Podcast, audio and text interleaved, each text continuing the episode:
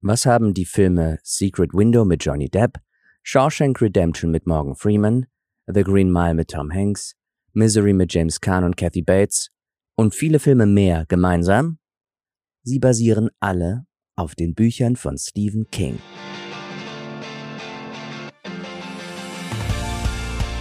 Man geht in die Bahnhofsbuchhandlung, weil man irgendwo lange mit der Bahn hinfahren muss und wirklich keinen Bock mehr auf Internet hat, wenn es denn funktioniert. Und dann guckt man also in der Buchhandlung so ins Regal und sieht zum Beispiel Cell von Stephen King im Buchständer und denkt sich, geil, kaufe ich mir. Was ist ein guter Autor? Stephen King hat da eine einfache Definition. Wenn du was geschrieben hast, wofür dir jemand einen Scheck geschickt hat, wenn du den Scheck eingelöst hast und er nicht geplatzt ist, und wenn du mit dem Geld dann die Stromrechnung bezahlt hast, dann bist du talentiert. Das ist also ein guter Autor. Eine erfrischende Herangehensweise an die ganze Sache, wie ich finde. So ziemlich das Gegenteil von einem in seinem Elfenbeinturm sitzenden, vergeistigten Autor. Ein fest auf dem Boden der Tatsachen stehender, unterhaltsamer Schriftsteller. Der am 21. September Geburtstag hatte. Alles Gute zum 75. nachträglich. Auf dich, der du mit deinem Talent die Stromrechnung einer kleinen Nation wohl bezahlen könntest. Was bestimmt auch viele Rechnungen bezahlt hat, mehr als 50 Mal wurden eben Stephen Kings Bücher zu Filmen gemacht. Und ich glaube, jeder, der hier zuhört, hat in seinem Leben mindestens einen Mal gesehen. Außerdem wurden ungefähr 15 Serien aus seinen Werken gemacht. Lesenswert und unterhaltsam sind seine Bücher allemal. Aber warum wurde Stephen Kings Werk so oft verfilmt?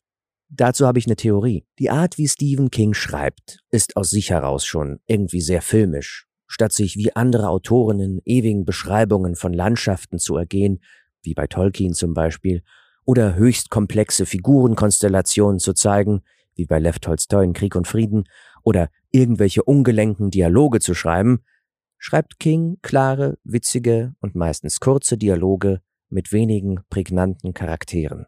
Er geht sich nicht in unnötigen Details. Die Figuren erleben eine Geschichte und wir mit ihnen, was es bei der Umsetzung auf Film unnötig macht, erstmal eine Perspektive überhaupt zu finden, aus der man erzählt. Man hängt sich als Drehbuchautor oder Filmemacher und Zuschauer einfach an die Hauptfiguren und das passt dann schon. Das alles, was ich gerade gesagt habe, ist zumindest zum Teil absoluter Blödsinn. Denn von den über 50 Filmen, die gemacht worden sind, haben nur zwölf gute Kritiken bekommen. Die meisten sind schlichtweg Flops geworden. Das ist natürlich nicht Stephen Kings Schuld. Zumindest nicht nur.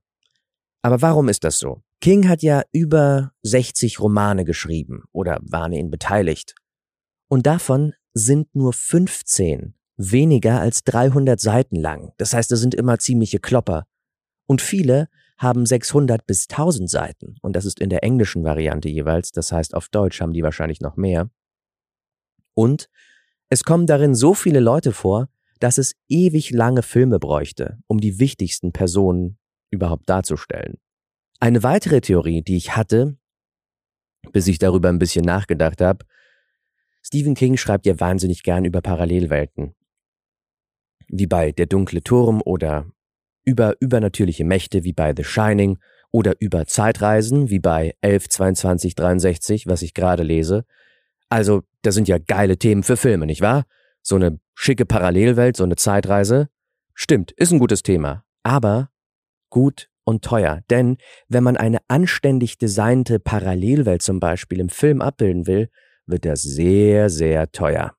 Und es braucht ein gigantisches Team, sich überhaupt auszudenken, wie das aussehen soll. Und dann muss man es noch umsetzen. Jedenfalls, obwohl, wenn man King so liest, alles irgendwie filmisch scheint, ist es offenbar sackenschwer, einen guten Film aus Stephen Kings Büchern zu machen. Ausnahmen bestätigen die Regel. Wie bei Shining zum Beispiel, was wir letzte Woche durchgegangen sind. So viel zu den Filmen erstmal. Und ein paar gute sind ja rausgekommen. Aber was ist mit Serien? In der Vergangenheit hat sich herausgestellt, dass das mit Serien auch nicht so richtig leicht ist. Zu The Shining zum Beispiel gab es auch eine Serie, zu der King selbst das Skript schrieb. Für Fernsehen der 90er Jahre war das ganz gut, aber mit der cineastischen Brillanz von Kubricks Version konnte sich die Serie nicht messen war aber noch eine der besseren. Es gab Serien zu It, also S, zu The Tommyknockers oder das Monstrum, wie es auf Deutsch heißt. Und alles war irgendwie zwischen zwei und vier Folgen lang und alles durchweg mh, hm, nicht überwältigend. Warum war es auch schwer, Serien aus Stephen Kings Werk zu machen? Man hat ja viel mehr Zeit, eine Geschichte zu erzählen, man kann alle Figuren vorkommen lassen und man hat vielleicht ein bisschen mehr Möglichkeit, die Welt auszugestalten. Was ist, was ist schiefgegangen?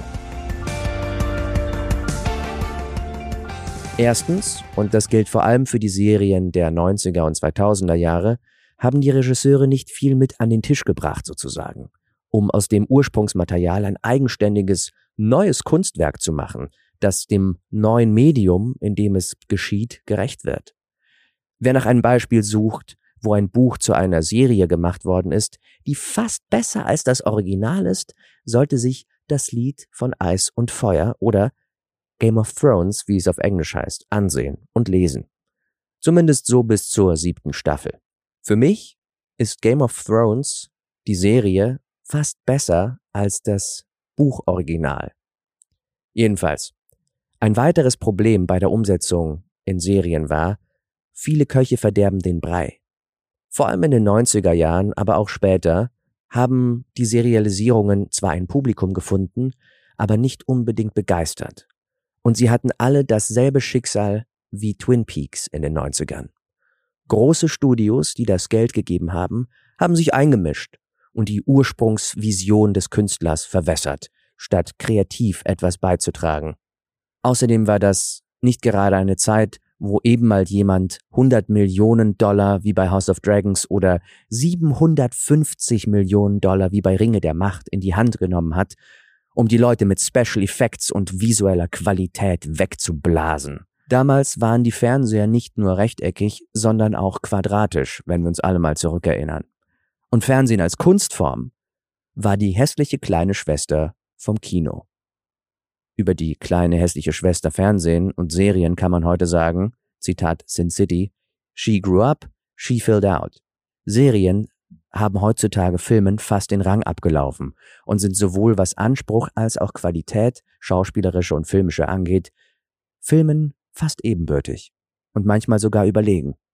Jedenfalls, selbst mit Geld war CGI damals in den 90ern und frühen 2000ern noch lange nicht da, wo es heute ist. Und die Effekte sahen dementsprechend mau aus, wenn sich zu sehr auf Computergrafik verlassen worden ist wobei es ein paar nette praktische Effekte gab, die eben nicht virtuell waren. Zumindest gab es in den 90ern aber ein paar gute Verfilmungen von Stephen Kings Büchern. Von Büchern, die weniger Parallelwelten zum Gegenstand hatten und weniger weit ausgeholt haben an ihrer Geschichte, wie zum Beispiel im Kammerspiel, würde ich fast sagen, Misery, wie in The Green Mile und wie in Shawshank Redemption, der übrigens auf IMDb als bester Film aller Zeiten gehandelt wird zumindest den Wertungen nach. Und heute haben sicher einige Dinge verändert, was Filme und Serien angeht. Zum Beispiel Tom Cruise ist einer der wenigen letzten wirklichen Filmstars, die nie fürs Fernsehen gearbeitet haben. Tom Cruise, dessen Film Top Gun Maverick gerade fast eine Milliarde Dollar Umsatz an den Kinokassen gemacht hat, hat nie fürs Fernsehen gearbeitet. Und das ist eine Besonderheit, denn Fernsehen ist jetzt raus aus der Schmuddelecke und alle möglichen Stars spielen auf allen möglichen Streaming-Plattformen noch und nöcher in Serien mit. Das galt früher als undenkbar. Also, mehr Geld, teilweise mehr kreative Freiheit, eine größere Vielfalt an Erzählformen. Jetzt sind Stephen Kings Serien doch der helle Wahnsinn, oder? Nun, ich hoffe, zumindest eine. Ich lese selber gerade 11 22 63. Das ist wie US-Amerikaner den 22. November 1963 aufschreiben würden. Das ist der Tag, an dem Joseph Kennedy erschossen worden ist. Und in waschechter Stephen King-Manier reist die Hauptfigur des Romans, Jake Epping, in die Vergangenheit, um diesen Anschlag auf JFK zu vereiteln. Nur, die Vergangenheit will nicht verändert werden. Jedenfalls habe ich bei der Recherche für diesen Podcast zu Ehren von Stephen King, und ja, es ist zu Ehren von Stephen King, auch wenn ich hier die Schwierigkeiten von filmischen Umsetzungen anhand seiner Werke ein bisschen abgegrast habe, bei der Recherche also zu diesem Podcast habe ich festgestellt, dass es auf Amazon Prime eine Serie zum Buch gibt, das ich gerade lese und dass ich sie mir ansehen werde, nachdem ich das Buch fertig gelesen habe. Und danach werde ich darüber berichten und die Antwort geben darauf, wie sieht es mit Stephen Kings Serien heutzutage aus? Wobei man sagen muss, die Serie ist von 2016. Wohl eher wird die Frage wohl lauten, ist 112263 eine großartige Fernsehserie vom Kaliber eines Breaking Bad, House of Cards oder ähnlicher Hausnummern? Wenn ihr diesen Podcast eine Weile hört oder euch äh, die Liste der Folgen anseht, die dieser Folge hier vorausgehen, werdet ihr feststellen, dass ich Filme und Serien absolut liebe und die letzten sieben Folgen oder was damit beschäftigt war, eine Liste von zehn Filmen aufzustellen, die man gesehen haben sollte und im Endeffekt aber über viel mehr Filme geredet habe. Und beim Machen dieser Liste ist mir einmal mehr bewusst geworden, wie viele Filme und Serien auf Buchvorlagen basieren und wie wichtig Literatur für das Medium Film und Fernsehen ist und was für eine gigantische Kunstform das eigentlich ist, die andere Kunstformen mit befruchtet. Das finde ich nach wie vor unfassbar spannend und ähm, ich freue mich, dieses Experiment einzugehen, quasi eine Serie, also das Werk eines Autors zu nehmen, da ein Buch rauszugreifen, das Buch selber zu lesen und dann zu gucken, wie wurde dieses Buch umgesetzt. Und zwar in einer Epoche, wo es durchaus schon möglich war, aufgrund der Umstände, aufgrund, aufgrund der Produktionsbedingungen, aufgrund der Gelder. Das sind Bereiche, die heutzutage für die Produktion von Serien sehr, sehr günstig sind und man könnte argumentieren, dass für Stephen Kings ausschweifende, umfangreiche Werke Serien das richtige Format sind, in Anführungszeichen. Wie ist es also gelungen, in diesem speziellen Fall aus dem Buch eine Serie zu machen? In Anbetracht all dieser guten Umstände, hat das geklappt? Hat das nicht geklappt? Dieser Frage werde ich, wenn nicht in der nächsten Ausgabe, so zumindest in der übernächsten oder der darauffolgenden nachgehen. Und ich freue mich darauf und vielleicht habt ihr Lust, wieder zuzuhören.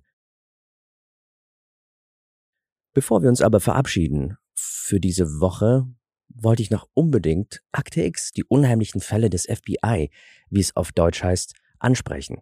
Das ist eine US-amerikanische Fernsehserie, die von 1993 bis 2018 lief ich glaube, die hatten eine Pause dazwischen. Insgesamt gibt es 202 Folgen in neun Staffeln. Ursprünglich neun Staffeln, denn 2016 wurden sechs Episoden als zehnte Staffel ausgestrahlt und im Jahr 2018 eine eigenständige elfte Staffel. Das Konzept der Serie ist, dass beim FBI, beim Federal Bureau of Investigation, es zwei Agenten gibt. Und zwar einmal Agent Fox Mulder. Fox Mulder, der von seiner Biografie her immer schon eine Verbindung gehabt hat zum Okkulten, zu UFOs und allerlei Phänomenen und sehr, sehr empfindsam ist, was das angeht und ein sehr offenes, äh, offenes Weltbild hat und offenen Horizont und davon ausgeht, dass es Dinge gibt, die nicht erklärbar sind und UFOs und vielleicht Geister und sowas. Und der bekommt eine Partnerin, die ihm eigentlich helfen soll bei seiner Arbeit, aber doch noch eigentliche ausspionieren, nämlich Agent Dana Scully. Agent Dana Scully, gespielt von Gillian Anderson, die ihr vielleicht aus Sex Education kennt heutzutage, und David Duchovny, den man aus, hm, hieß das OC California, Sekunde, also Gillian Anderson und David Duchovny, den man aus Twin Peaks kennt, da hat er in drei Folgen DA Agent Denise Bryson gespielt. Ähm, hauptsächlich kennt man ihn aus Akte X, das war sein absoluter Durchbruch. Er hat später noch einen, eine Serie namens Californication gehabt. Jetzt habe ich's. Californication ist das nämlich. Ähm, daher dürfte man ihn kennen. Der hat auch sehr, sehr viele Filme gemacht, wie ich gerade sehe. Na jedenfalls, die Schauspieler dürfte man kennen.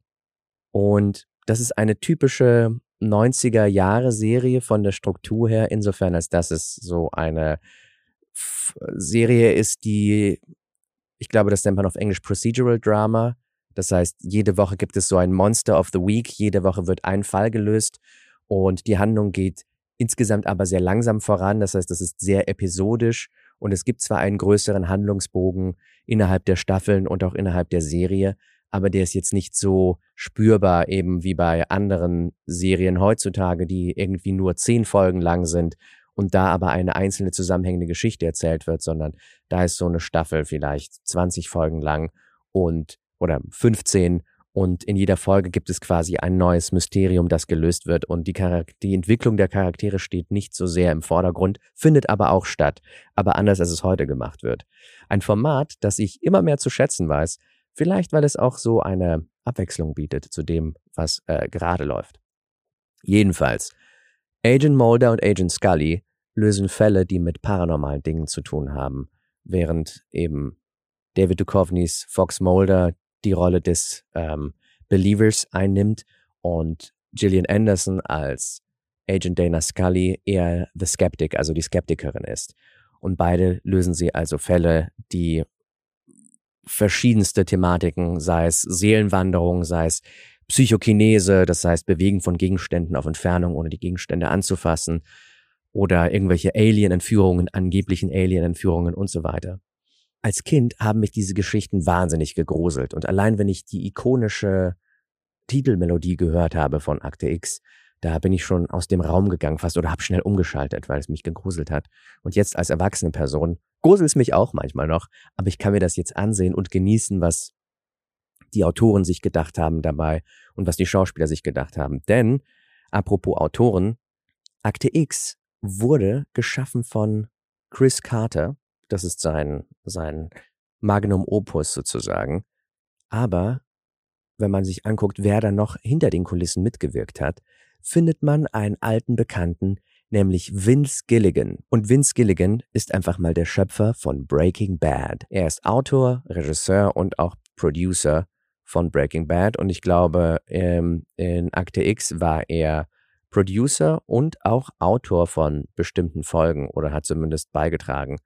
Und vielleicht will ich mir das nur ein, aber ich meine, dass man seine, seinen Einfluss merkt, weil die Qualität der Serie so hoch ist, die Qualität der Dialoge. Natürlich, wenn man anfängt, das zu gucken, hat diese Serie wie alle anderen Serien in der ersten Staffel so ein paar mh, hm, Schwierigkeiten, Probleme so richtig Fuß zu fassen. Ich meine, wenn ihr äh, Star Trek Raumschiff Enterprise The Next Generation kennt, das ist eine der mit Patrick Stewart als Captain Picard, eine der erfolgreichsten Serien aller Zeiten wenn man da die erste Staffel guckt und einen Großteil der zweiten Staffel, denkt man sich, oh, oh mein Gott, hoffentlich setzen sie den Schmarr nicht wieder ab. Ganz so schlimm ist es nicht bei Akte X, aber in der ersten Staffel gibt es so ein paar Unstimmigkeiten, da versuchen sie noch so den richtigen Ton zu treffen. Mein Punkt ist, Serien, die fantastisch werden können, haben in der ersten Staffel manchmal Schwierigkeiten. Und dafür ist Akte X bereits in der ersten Staffel schon richtig, richtig gut. Also, falls ihr Disney Plus habt oder noch alte DVDs oder sonst eine Möglichkeit, das zu gucken. Das ist ein Blick wert und der, das Horrorelement ist ähm, in manchen Folgen vorhanden, aber nicht so krass, dass es ähm, Leute, die Spannung nicht so gut ertragen, abschrecken könnte. Aber es ist immer, man kann es sich auf jeden Fall sehr gut ansehen. Genau. Das war's jetzt aber. Vielen Dank fürs Zuhören. Wir werden also in den nächsten Folgen vielleicht ähm, Stephen King auf den Grund gehen äh, durch die Serie 11, 22, 63 und dem Vergleich mit der literarischen Vorlage. Oder vielleicht kommt nächste Woche was zu Akte X, denn es dauert noch eine Weile, bis ich mit dem Buch fertig bin und dann mit der Serie. Also nächste Folge vielleicht noch nicht, aber übernächste oder die darauf geht es um Stephen King mal wieder. Jedenfalls freue ich mich auch, wenn ihr nächste Woche einschaltet. Bis dann. Ciao.